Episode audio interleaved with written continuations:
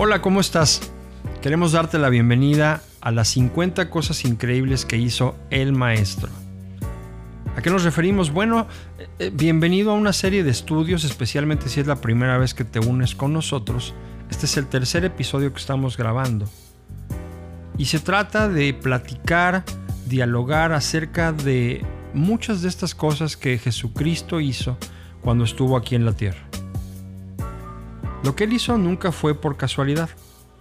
Hay que entender que, nosotros no estamos intentando acomodar toda la Biblia o acomodarlas en orden cronológico, no. Se trata de un espacio para poder dialogar, para poder pensar y ser edificados, meditando en cosas que el maestro hizo cuando estuvo aquí en la tierra y que las hizo muy diferente a cualquier otra persona. Él partió el calendario en dos, él es, él es la persona más grandiosa que ha vivido en nuestra tierra. Así que queremos que esto pueda ser de utilidad para ti, compártelo con otros y, permite que, la persona del Señor Jesucristo te contagie con todas las cosas maravillosas que hizo. Así que pues bueno, sé bienvenido y el día de hoy tenemos un estudio especial. Titulamos al estudio de este día, Jesús dijo que comiéramos su carne ya de entrada el título es así como, bueno, ¿de qué estamos hablando, no?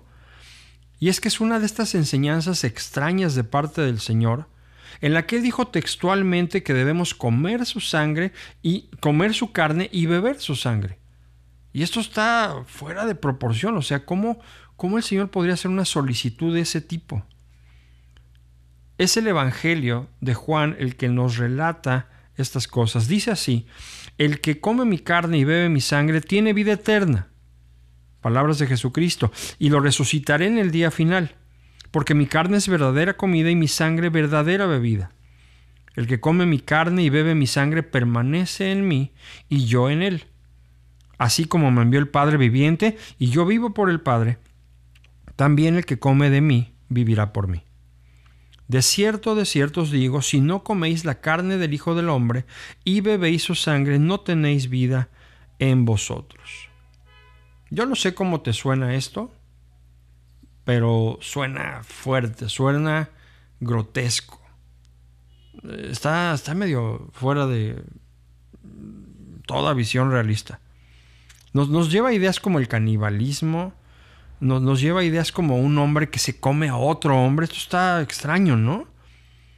Una cosa sumamente negativa desde que se dio inicio. Hay que entender que para las culturas de aquel tiempo el canibalismo sí existía y era mal visto, especialmente porque estamos hablando de, una cultura que viene de los griegos, que está intentando llegar hacia, hacia la parte de, civilizarse, también pasando por los romanos, un cuerpo de personas que, pues definitivamente trataban por todos los medios de alcanzar civilización. Así que teniendo en cuenta estos elementos, mm, nosotros podemos ver la práctica del canibalismo como algo fuera de proporción. Pero no es Jesús tratando de decirnos, tienes que venir y darme una mordida y tienes que tomarte un vasito de mi sangre. No, no, no. Mira, eh, nosotros grabamos esto acá desde Monterrey, México. Estamos acostumbrados acá a la alimentación, comer la carne de un animal. comer res, comer la carne del cerdo, la del pollo, animales de granja. Tal vez inclusive hay quien prepara los alimentos en la sangre del animal. También hay algunos platillos acá en Monterrey basados en esa idea. Pero esta idea de comernos la sangre cruda y comernos la carne de, de una persona está totalmente fuera de lugar. Jesús no pretendía decir que lo hiciéramos textualmente. Jesús utilizaba muchos símbolos, muchas parábolas para, para hablar. Esta es una de esas ocasiones, en las cuales hay mucha simbología que hace referencia a los sacrificios del Antiguo Testamento, al Cordero de la Pascua, a la cruz que, Jesús va a vivir tan solo unos varios días después de estas cosas, a la salvación, al cuerpo suyo que sería dañado y su sangre que sería derramada para perdón del mundo. Incluso a lo que más tarde sería el memorial de la Santa Cena. Jesús está retrasándose, retratándose a sí mismo como una víctima sacrificial. Sin embargo, hay que entender aquí que para los antiguos, sean judíos o no judíos, que vivían en el tiempo de Cristo, la idea de que un Dios entrara al cuerpo de otra persona era muy entendida y muy regular. es decir, era común entre ellos esta idea. Mm, proliferaba en aquellos tiempos la práctica religiosa del sacrificio. Se ofrecía el animal, una parte de él se quemaba completamente, la idea del holocausto, o sea, una quema completa, pero también parte del resto del animal se comía en reuniones especiales, en las cuales los invitados se comían literalmente a su Dios y el cual al hacerlo entraba en ellos. Esta es una idea así salvaje, es una idea como la de posesión, una idea, diciéndolo con cuidado, como de posesión. Y sí involucra esta idea espiritual desde el principio. Nosotros como creyentes de Jesucristo tenemos una idea similar. El Espíritu Santo entra en la vida de la persona y de alguna manera toma también posesión pero se trata de vivir precisamente bajo esa dirección, esa, esa, nuevamente el término usado con cuidado, esa posesión del Espíritu Santo en la vida del creyente, pero que no viene específicamente por el acto de comer una carne y beber una sangre. Esta es una idea mucho más completa, pero al mismo tiempo simbólica. ¿Por qué? Porque bueno, había también otro tipo de prácticas en aquellos tiempos una práctica que llamaba la práctica de los misterios, ritos de iniciación dirigidos hacia dioses como Mitra, Hermes, Isis, Osiris, entre otros. Y en esos ritos la persona iniciada tenía que repetir frases como mora en mi alma o yo soy tú y tú eres yo. Ven a mí como los bebés vienen al seno materno. Así, o sea, unas ideas de que el Dios entra en ti. De modo que esta idea de un Dios que entra dentro de una persona era común en aquellos tiempos, nada ajeno a las personas en la antigüedad, incluso en aquellos que eran contemporáneos a Jesucristo. Aún con todo, una de las acusaciones más comunes que se hacían en contra de la primera iglesia y todos los feligreses que, practicaban la fe cristiana, los que se estaban convirtiendo, era que tenían asambleas secretas por ahí y, en lo oculto tenían prácticas y ritos inhumanos como el canibalismo. Esto era debido a que eran perseguidos y ellos tenían que hacer reuniones a escondidas. No, no, no, no era un secretismo a propósito. Era como, pues bueno, nadie quiere que lo maten después de su reunión, ¿verdad? Espiritual. Entonces era más bien una cosa de, tratar de esconderse y practicar allí su fe. Y en esa práctica de la fe estaba también la práctica de la Santa Cena en la cual se repetían las palabras del Señor que acabamos de leer, tienes que comer mi carne, beber mi sangre. Bueno, esto, esto, esto era repetido. Y entonces había la acusación de que los cristianos tenían prácticas secretas en las cuales, en las cuales se vivía el canibalismo. Una idea completamente fuera de lo que es el cristianismo desde su principio. Y pues bueno, estas acusaciones falsas fueron muy comunes. El imperio romano estaba intentando acabar con los cristianos. Así como los judíos que pues querían que se acabara esta idea porque decían que era una secta derivada de ellos. Pero como siempre, cuando Jesús habla, es necesario entender el contexto en el cual está diciendo las cosas.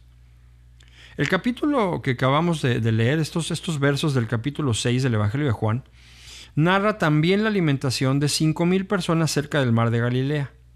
El relato lo que dice es que después de que fueron alimentados en la noche, si te das cuenta, todo el contexto de este tema de comer la sangre y beber la, comer la carne y beber la sangre está bajo la idea de alimentos y, hay que comprender el contexto de, unos versos, de los versos que leímos. El relato dice que después de que estas más de 5.000 personas fueron alimentadas en la noche, los discípulos salieron en una barca y cruzaron el mar hacia Capernaum. La gente los siguió y los alcanzó allá a donde llegaron.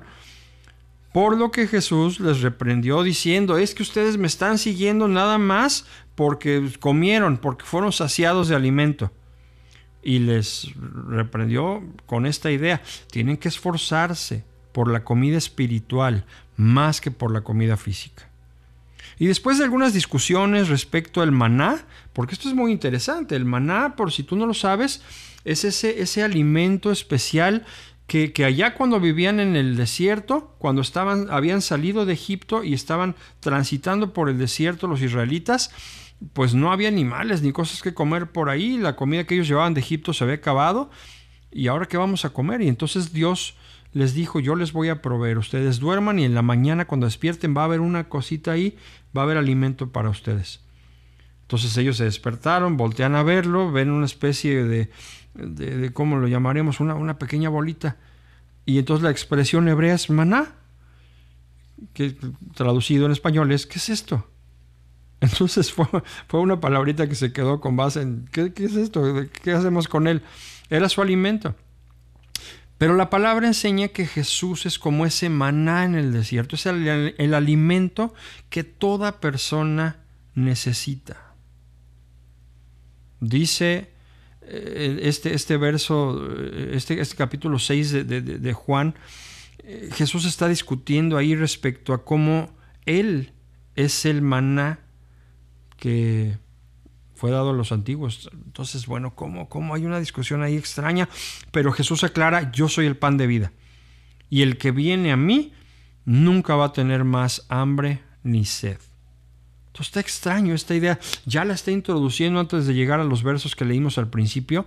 Está introduciendo la idea de que hay que alimentarse de él. La gente estaba murmurando, eh, pensando que estas ideas son incorrectas, que Jesús se autoatribuyera alguna clase de divinidad. Porque recuerda, son hebreos, ellos conocen a su papá, conocen a su mamá, conocen a los hermanos y las hermanas de Cristo. Ahora resulta que este hijo de carpintero es Dios. ¿De qué manera?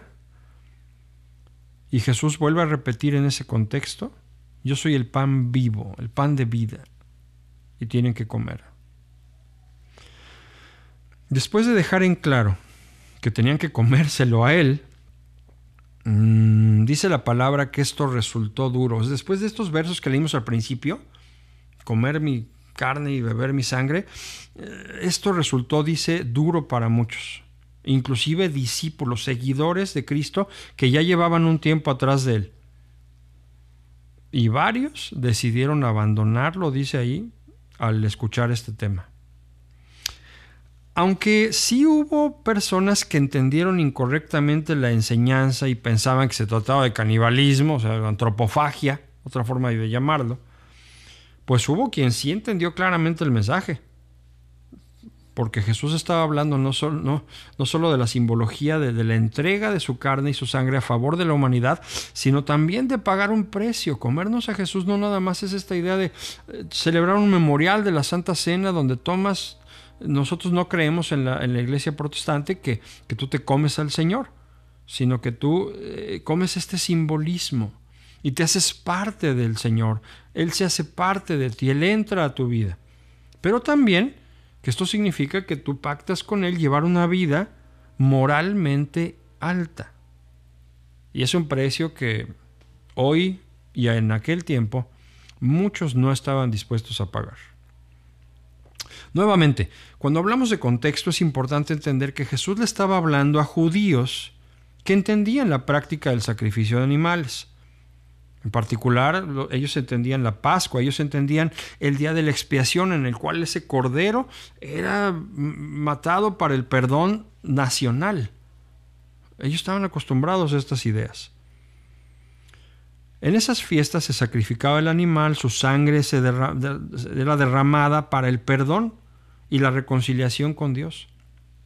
Una idea completamente distinta. Jesús se convierte en el Cordero Pascual, el, Cordero cuya, cuya, cuyo sacrificio va a salvar a la humanidad. De modo que no era ajeno para los escuchas lo que Jesús estaba diciendo, pero no les quería entrar a muchos la idea de que este que conocemos que viene de Nazaret resulta que es lo que estábamos esperando. Como siempre, como siempre, el Señor está intentando de maneras distintas sembrar en el corazón de las personas enseñanzas más profundas. Más profundas que la eh, obvia trivialidad de comérselo y masticarlo a Él, o la superficialidad, por favor, de buscarlo solamente por lo que Él nos puede dar. Tristemente para muchos que no entendieron sus palabras, esto significó enojo, indignación. Como podemos darnos cuenta, otra vez el Señor es incomprendido o comprendido de manera equivocada. Muchos han intentado torcer por años las palabras de Cristo, eh, diciendo cosas como la verdad os hará libres y haciendo cantidad de tonterías con esa idea. No, no, no. El mensaje del Señor puede ser incomprendido o mal entendido, pero el mensaje es profundo y transformador siempre, siempre. Poco después de la muerte y la resurrección del Señor, fue instituida la Santa Cena, la comunión y practicada de manera regular en la iglesia. Y la belleza que tiene este acto consiste en que es un memorial, un recuerdo, eh, eh, eh, la idea de, de, de, traer a memoria la vida de la persona a la que amamos. Es un memorial de lo que hizo Cristo en la cruz. Pero mm, se trataba de comenzar a enseñar aquella vez ahí hablando en Capernaum, que solo a través de su sacrificio, la entrega de su carne, el derramamiento de su sangre, la humanidad podía ser salva.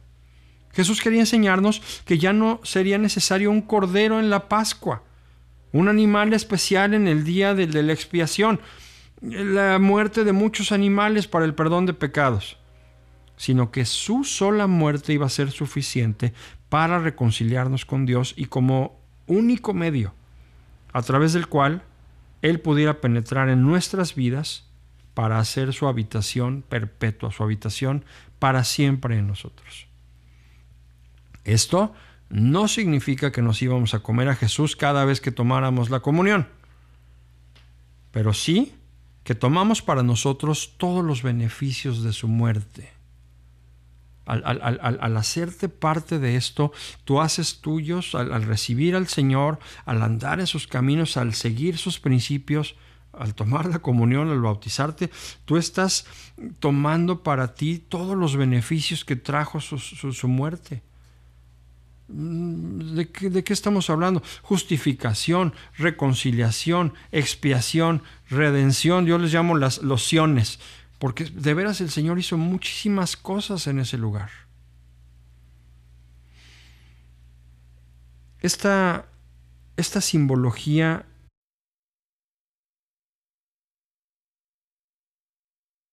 significa que cada vez que íbamos a estar con Él, eh, eh, eh, en este caso con la iglesia, tomando la comunión, y lo dice en 1 Corintios capítulo 11, íbamos a estar anunciando su muerte hasta que Él venga, o sea, diciéndole al mundo, Él murió por todos. De modo que este memorial es tanto un anuncio de su muerte como el medio único de salvación para el hombre, no la comunión. Quiero ser claro en esto. Lo que te salva no es tomar la comunión.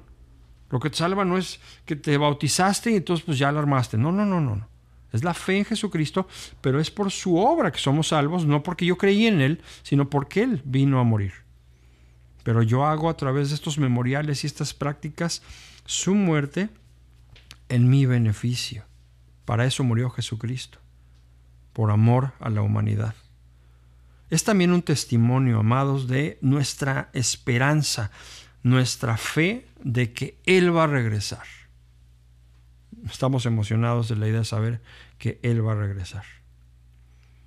Y es que el verbo se hizo carne, habitó entre nosotros, vimos su gloria como el único Hijo de Dios lleno de gracia y de verdad. Jesús ahora se constituye en el pan de vida, el maná que bajó del cielo para alimentar a la humanidad perdida. Es el Cordero de la Pascua, por cuya sangre somos librados de la muerte. Entonces, ¿entiendes toda la simbología entonces ahora sí del alimento? Él es el, el, verbo que se hace carne. Él es el pan que necesitamos comer para tener vida, el maná que viene del cielo, el cordero de la Pascua. Por su muerte nosotros tenemos perdón y vida. Somos reconciliados con el Padre. La ley hebrea prohibía comer la sangre de un animal porque la vida de la carne está en la sangre, dice, dice el Antiguo Testamento.